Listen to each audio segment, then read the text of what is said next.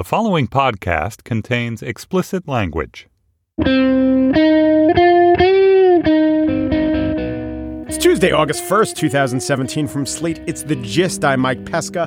Today I read a newspaper story about how Scaramucci was out as White House communications director, and I said, wait, wait, didn't that happen like two, three days ago? Wait, I'm trying to get my timeline straight. Didn't he push out Reince Priebus in like February? Didn't Spicer walk out in a huff in August of 78? Everything happens so fast that sitting on White House personnel news for a few hours without an update or an alert or a change, it makes it feel like the news was written in parchment and that Ken Burns already did a 10 part series on it. And I love Sam Waterston as Reince and Anthony LaPaglia as both the voices of Mooch and Australian Prime Minister Turnbull. Mooch, in like four days, becomes the second most famous person in America, gets divorced, has a baby, achieves all of his staffing goals, gets fired, and now seems like old news. He is the Osbournes Reloaded of political life. Cancelled after one episode. The Hasselhoffs lasted for two. While most people see him as a giant failure, looked at it in a certain way through the orange filtered lens, he is the greatest affirmation of the Trumpian worldview ever. He came in, he shook things up, he had an impact, he was gone in moments. He also equaled Trump's number of divorces and did not change diapers, important in the Trump universe. The deep state burrows in for life, and a typical bureaucrat will drag his feet and justify his existence, maybe get something done, but make sure to stretch it out and pull a salary. Not mooch. Wham, bam, cock block you, ma'am. Before Steve Bannon even begins his multi part limbering up routine, Mooch achieves all, and like that, he is gone. And so those were the events of the week of July 1962. Algeria gains independence. Willie Mays leads the San Francisco Giants over the Houston Colt 45s, and the Mooch does his Mooch thing. On the show today, in the spiel, uh, it's a long one. It's what you've been waiting for. Mike explains his thoughts about the concepts of things like white privilege and rape culture. Could be a bit of a third rail, might want to break it up into chunks. Needed to be said. There are those who disagree with that assessment, and yet I say it. But first, here's one theory emotions are real. It's more than a theory, it's a fact, right? Well, a psychology professor has looked at the evidence and found it wanting. She is here to describe a more plausible story of how emotions are made.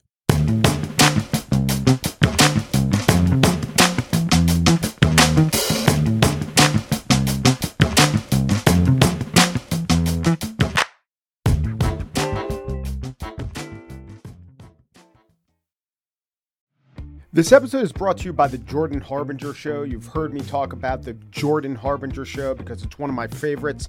He does in depth interviews with some of the world's most fascinating minds. I can name a few Barbara Boxer, Anderson Cooper, Michael McFaul, the Ukraine or Russia ambassador talking about Ukraine. One I recently listened to was Stanley McChrystal, the general, the former general, and he told uh, an interesting story about revering Robert E. Lee. But then, after having a portrait of him for 40 years, he's a 63 year old man, throwing it in the trash because his wife says, you know, what that picture and that man means to you, it doesn't mean to other people, and you have to understand that. And then in the interview, they got around to the point where McChrystal talked about that interview in Rolling Stone magazine that pretty much ended his career, where uh, got to the desk of Barack Obama and it had McChrystal saying, unflattering things about the war effort and just how he talked to his wife and how they decided not to be bitter and not to wallow in it. He could have taken some shots at the process, the reporter, or the president at that point, but he didn't. It was just an overall good interview. It was facilitated by Jordan's excellent interview style. Whether Jordan is conducting an interview or giving advice to a listener, you will find something useful that can apply to your own life in every single episode of The Jordan Harbinger Show. That could mean learning how to ask for advice the right way or discovering a little mindset tweak that changes how you see the world. Search for The Jordan Harbinger Show. That's H A R, like the first three letters, and hard, B I N G E, as in how you'll want to catch up on all the episodes on Apple Podcasts, Spotify, or wherever you listen to podcasts.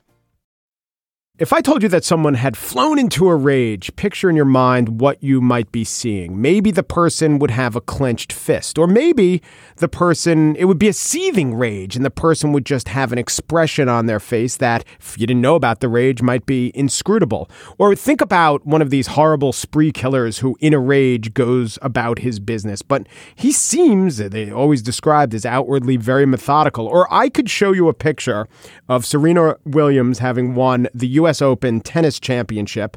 And everyone would say, my God, that's a person in a rage. But in fact, she is exulting. Uh, that is a psychological experiment, one of many contained in the book How Emotions Are Made The Secret Life of the Brain. Lisa Feldman Barrett is the author of that book and a distinguished professor of psychology at Northeastern University. No garden variety professors here. Hello, how are you, Professor Barrett? I'm terrific. Thanks so much for having me on your show. Sure. So, I want to talk about how emotions are made. So much of your research is based on, well, okay, when someone experiences an emotion, what measurement can uh, that emotion be said to reliably produce? And I think you show emotions mean a lot of different things, and there's never any one thing that one emotion could be relied upon to produce. Absolutely. So, people do a lot of different things uh, with their bodies. There is no fingerprint for any emotion. So people smile when they're sad, they cry when they're angry, they scream when they're happy. A person can tremble in fear, jump in fear, freeze in fear, hide in fear, attack in fear, even laugh in the face of fear.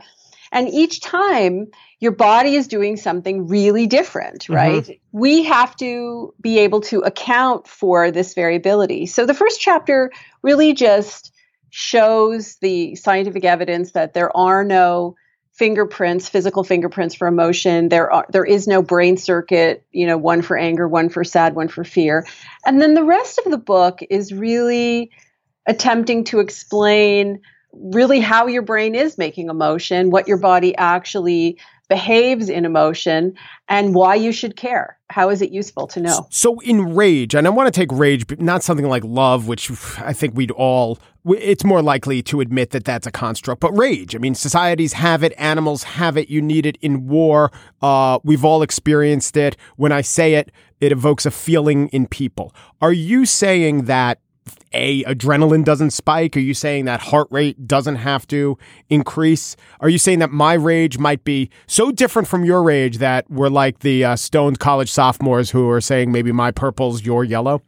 I wouldn't go so far as to say uh, that my uh, your purple is my yellow. Rage is not a thing.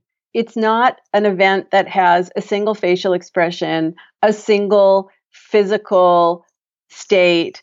When you're enraged, if somebody cuts you off on the highway, if you are enraged that um, someone has stolen something from you, you know, each of these instances, what your brain is doing is it's creating an instance of rage that is finely tuned to the situation that you're in.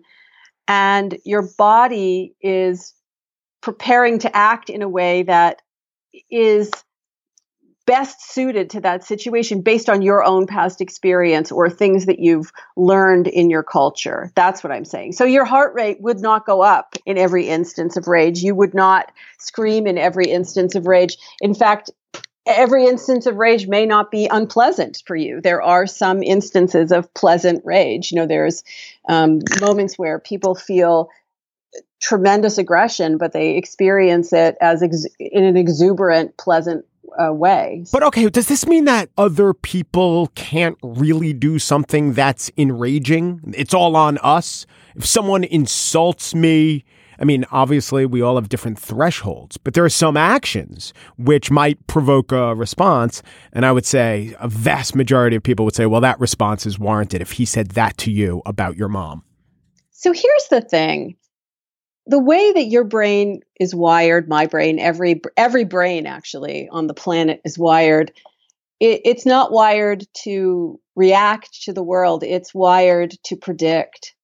This is true no matter what we're talking about, whether we're talking about emotion or we're talking about thinking or we're talking about something simple as perception. So, for example, right now it may seem to you as if I am speaking and you're reacting to my words. Mm-hmm. But in fact, based on years and years of learning, your brain is actually predicting every single word that comes out of my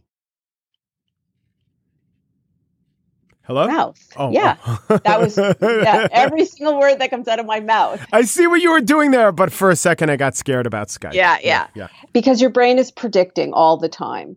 So, does that mean that you yourself are solely responsible for what you feel?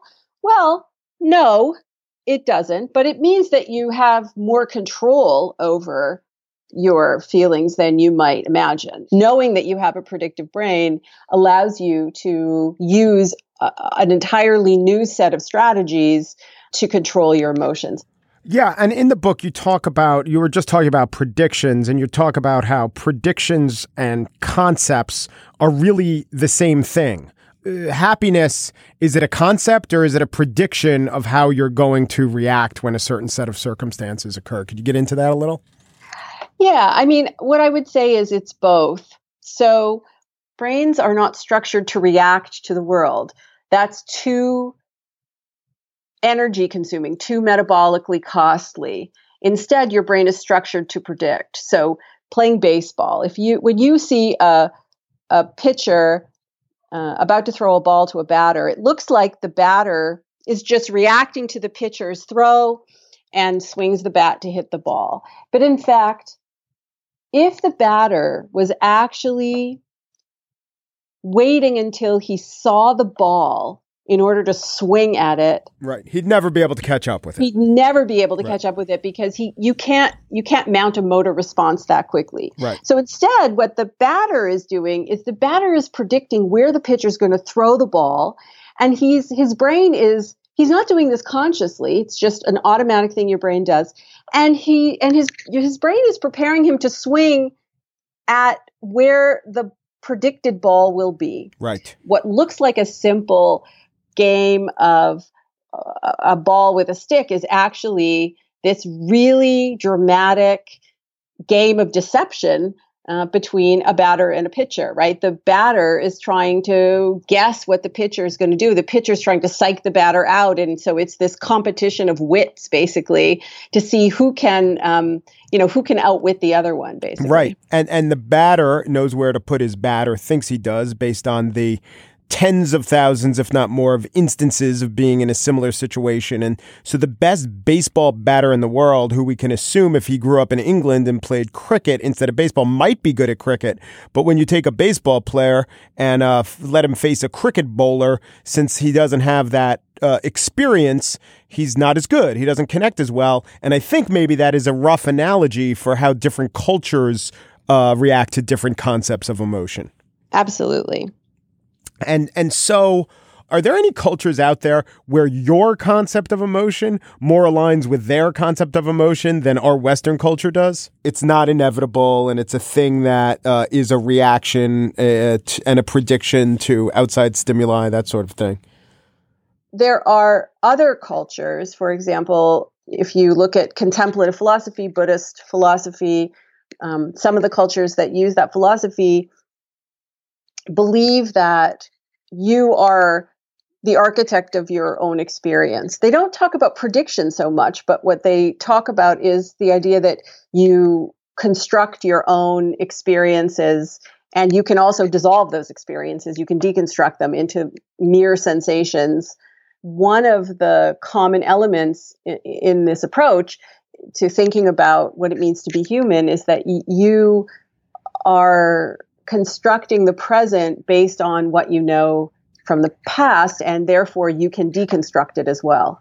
And you believe more or less that we are the architect of our own emotional state? Well, belief is a tricky word for a scientist. Here's what I would say. you know, I if I were just hearing for the first time that oh, you know, you don't react to the world, you, you predict what's going to happen next and you are the architect of your own experience you can separate distress from discomfort you have the mental capacity to do these things i would personally have a hard time believing it uh, like everybody else to me it feels like my emotions erupt uh, and I have to kind of control them after the fact. There are certainly moments where I feel that, especially when we're talking about really strong, intense right. emotions. Right. You know, or, or just thinking, or just the statement, well, everyone would get upset by that. Right. like that sure, statement we all subscribe to. Yeah. Absolutely. It's very upsetting. But- How could you not be upset? Yeah. Yeah, exactly. But here's the thing in science, a theory is not a set of ideas, it's a set of ideas that are supported by experimental evidence. And the theory that I lay out in the book is supported by anatomy, brain imaging studies, studies of physiology, studies of the electrical functioning of neurons. It's supported by a lot of behavioral evidence from observing children um, and observing people across different cultures.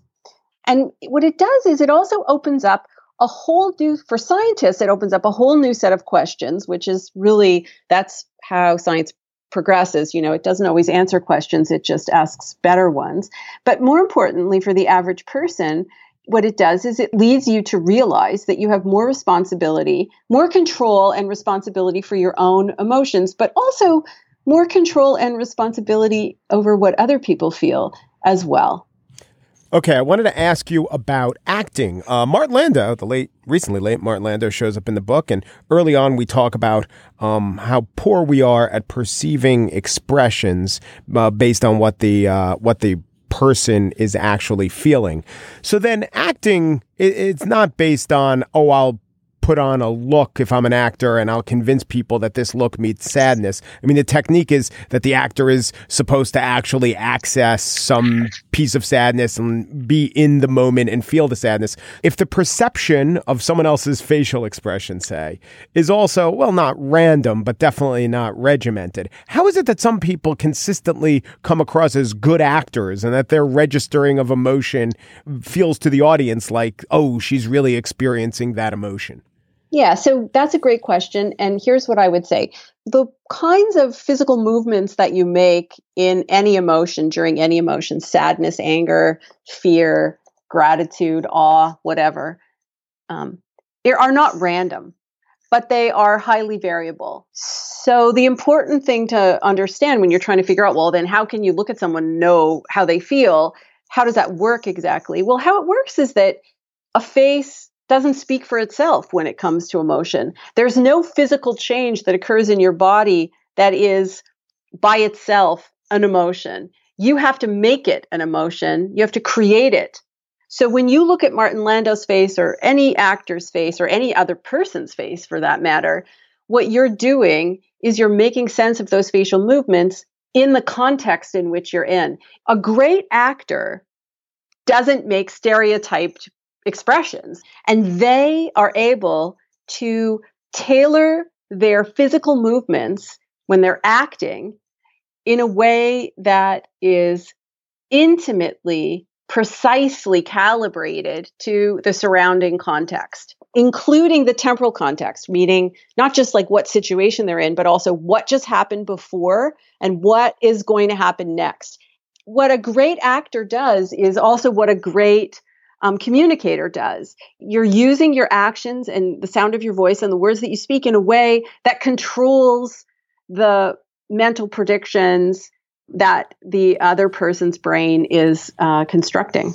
And the last thing I want to ask you about is I was thinking a lot about microaggressions, the concept of microaggressions, because you write about how being the architect of emo- of your own emotions, and you write that if your culture doesn't have a word for an emotion, you're less likely to feel the emotion. So I was thinking about microaggressions. Maybe, I mean, what do you think of this? But it seems to me that if I don't believe in microaggressions, or if I think it's much ado about nothing, it probably is to me, and I'm less likely to feel them. But if I hear this concept or I start to buy into this concept, then I will actually experience the concept in a way that some skeptic of the concept might not experience.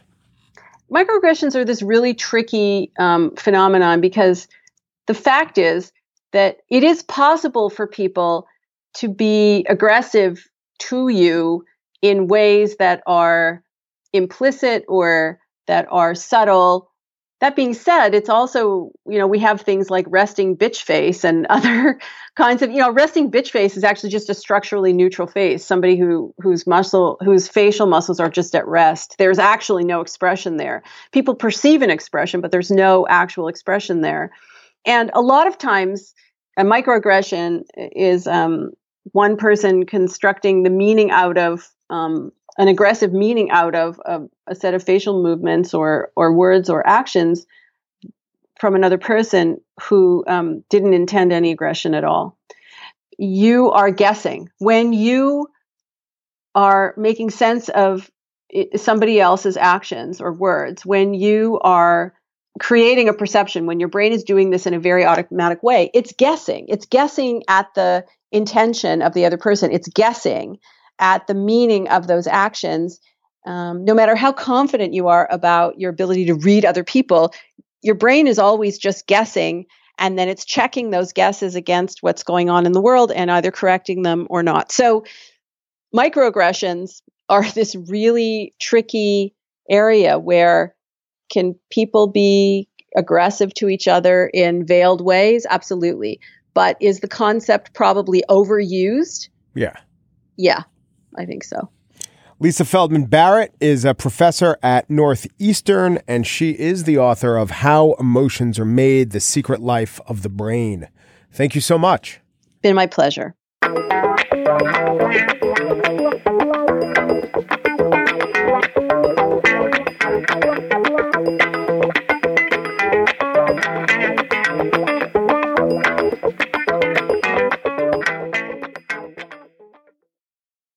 And now the spiel. Here are some facts about the African American experience.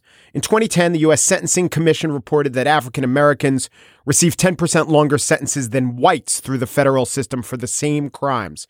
Of exonerated black prisoners, they were 22% more likely to have been convicted due to misconduct by police officers than with exonerated white defendants. The unemployment rate for blacks is roughly twice the unemployment rate for whites. Now, educational attainment varies, but when you compare black college grads to white college grads, black college grads still have almost double the unemployment rate. Here's another one African Americans are 2.7 times as likely to be killed by police as whites. Now, all of these facts, to me, are horrible, maddening, and real, and I could cite thousands more, thousands of facts that add up without question in my mind, to the idea that in the United States, black people have it much, much harder than white people. It is an unequal playing field. There are empirically measurable disparities. There is racism. Why? I have an explanation. It's our attitudes and also our systems, entrenched wealth and opportunity, historical discrimination, current legal and de jure discrimination. All of those things I think can be proved via empirical evidence, the totality of which leads me to the conclusions that I have stated. It also leads me to say that a movement like Black Lives Matter is fair and pressing. What it does not lead me to believe, however, is in the concept of white privilege. I will explain that specifically, but my point in this spiel is more general.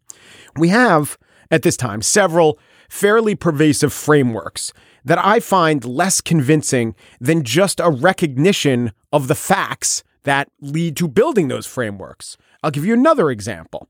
I think there's a big problem in prosecuting non consensual sexual encounters. So often, he said, she said cases aren't pursued and justice is denied. And victim blaming is a common defense tactic that's bad, and young men do not have the right attitude towards consent. I believe all that. But I don't buy that we live in a rape culture. Rape culture, like white privilege, intersectionality, gender fluidity, name any other number of current sociological phenomena. They're built from empirically derived facts. The evidence is the building block of a framework, but then the frameworks go beyond the facts. A sociological theory or phenomenon, I'm calling it a framework here, not only organizes that which is known, but to be compelling, it has to go beyond. It has to explain the world going forward has to make sense of the trends, offer an explanation that serves as a prediction. Social science is there to tell you what will happen, just as hard science will tell you that, you know, cobalt melts at 2723 Fahrenheit. Yeah, I just knew that off the top of my head. And you can be sure that your cobalt will melt. You don't have to take it to a kiln. You know that they have a definition of melting point, and this is telling you what will happen. So back to white privilege. My problem with white privilege is that Part of it is pretty true and fairly obvious. and can probably be better defined as something like this Black people are generally systematically socially disadvantaged in America. But there are so many exceptions to that statement that I wonder how well the framework holds up. Take a white baby born addicted to opioids outside of Charleston, West Virginia. Put that baby in a series of foster homes. He fails to get a high school education. He falls into his own opioid abuse. He dies early. Now, a believer in white privilege would say, well, you know, white privilege as a theory, as a framework, it doesn't preclude bad outcomes for some white people. The advantage is given to society in general. But I have to wonder for how many people do the exceptions to the framework have to be exceptions before the framework stops being an accurate description for an entire society? What do we need? A third of Appalachia on opioids? There's massive mental illness, there's depression, there's desperation. Do we not factor this at all into the framework? Now, the true and obvious point seems to be that in general, white people are more advantaged than black people and Hispanic people in America. Furthermore, a lot of the advantage is baked into the system. It's not just about the niceness of white people, it's systemic. So I buy all that, but I stop at the white privilege framework. Now, I understand the framework, white privilege. It's not just about who has more money or who has a better life. It's about how society is organized, down to the default color of band aids. Band aids come up a lot in the literature. But the explanation, white privilege, has become unmoored to its provable or falsifiable components and has taken on the cast of an aura. It's become a cudgel. It's become an immutable source of guilt or resentment. It's become an almost magical quality that a person necessarily has or doesn't have that describes almost everything that happens to a person. It's like your life force or your chi or the force in Star Wars. How do I stop white privilege? Can't be stopped. How do I fight it? Impossible to fight. Can be recognized. That is the best we could do. You may wish to believe in that framework if it points out some truths to you. Hey, the band aids really are kind of peach colored. Huh, how about that? But the truths, those are the real parts. That's what I embrace. White privilege is an idea that explains facts, but so many facts fall outside the scope of the idea. Class, not race, holds a huge explanation for what goes on in America. Race affects class, which needs to be taken into account, of course. There are ways for economists and sociologists to quantify this. But the explanation white privilege doesn't comfortably coexist with class based explanations of society. Also, the white privilege framework, saying it, believing it, uh, advancing it, does get white people pretty defensive. It seems to have added to polarization. Yeah, I know. Too bad. It's not the African American Studies Department's job to heal white America. But if anyone ever wants to win a national election, wielders of white privilege as rapier might want to consider what's going on. But the big thing to me is that white privilege is not a thing I can change. But you know what is? Maybe, if I try, if we all do, incarceration rates, housing rules, the terms of bail. And I know the term is going to change. All these all these phrases change all the time. 15 years ago, white privilege was routinely called white skin privilege. Then the skin part dropped away. One reason why sociological frames bubble up and take hold is that changing the language of a problem is a lot easier than changing a problem. Also, it seems to me that a lot of these in vogue ways of looking at the world are born in academia, where A, the audience is less eager to push back, and B, you know, the social sciences exist in part to offer new labels for the world. You don't get tenure for saying, yeah, that guy who's already here, his ideas are good. Let's, let's keep doing that. Now, of all the sociological frames that I mentioned as me not being a subscriber to, I think white privilege might be the best. Let's now look at rape culture. There is too much rape. There are compelling statistics that rape is underreported by victims, undercharged by prosecutors. Uh, we have discussed that on our show. Also, men can be pigs, and they're more powerful than women, and a lot of them have the wrong message about just about everything having to do with sex. But rape culture, I don't know what that means. Not that I haven't looked into it. It just seems to mean everything. Every accusation proves rape culture. Every denial proves rape culture. Every prosecution and non prosecution both show there's rape culture. In 1985, Ms. Magazine did a story called Date Rape, the story of an epidemic and those who deny it. It was a strong corrective. It was on the cutting edge to trying to end rape, this, this facet of rape, to try to change our thinking about rape. It was what you might call in 1985 quite progressive.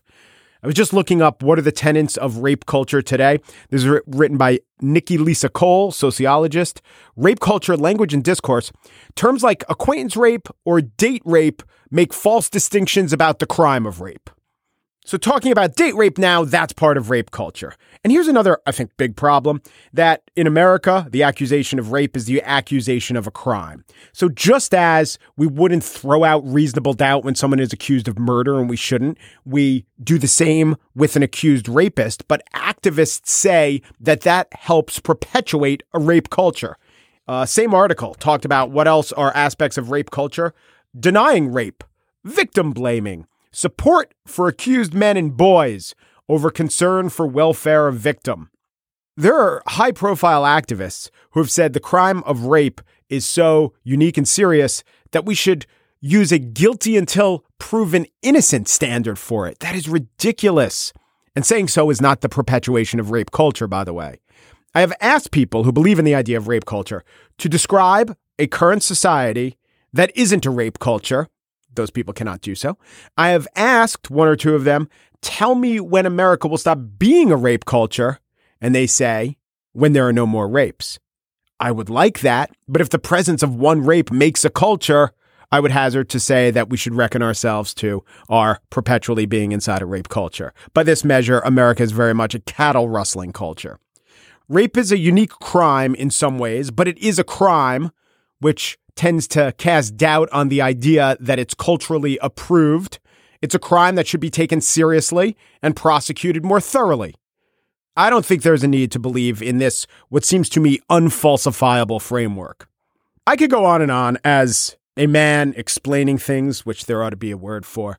But all I'm saying is that to me, evidence is often compelling and I shape my opinions around that. And I want the world and America to change in certain ways towards justice.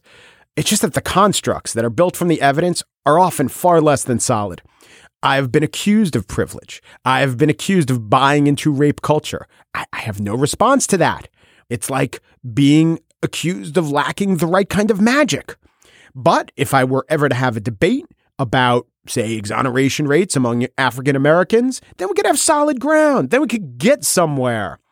And you, by the way, listener, especially listener who believes in white privilege and rape culture and is still listening, God bless you, by the way, but you reject frameworks all the time, right? You think the idea of American exceptionalism is off.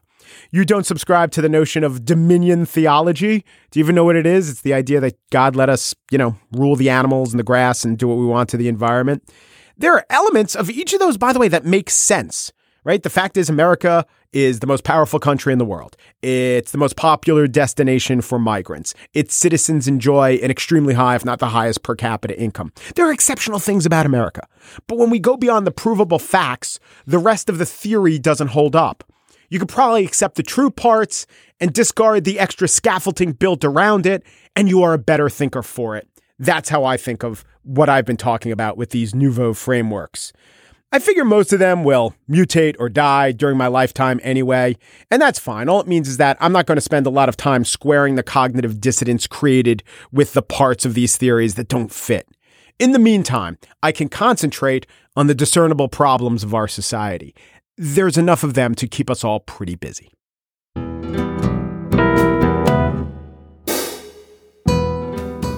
And that's it for today's show. Chris Berube, Gist producer, if he's listening, I think said to himself, I took an okay week to take off. Mary Wilson, Gist producer, will be manning the at Slate Gist Twitter feed tonight. Oh God, put on a pot of coffee. It's going to be a long one. Steve Lickteig is executive producer of Slate Podcast. He would like you to know that he in no way vets his show hosts for content, sensitivity, brevity, or wokedness. The gist, squad goals. I forgot to mention squad goals. That one is bullshit too. Umperu, Deperu, Duperu, and thanks for listening. Okay, I'm just going to skip intersectionality. I know America's clamoring for my thoughts on intersectionality, but I'm going to skip it. I'm going to blow past it.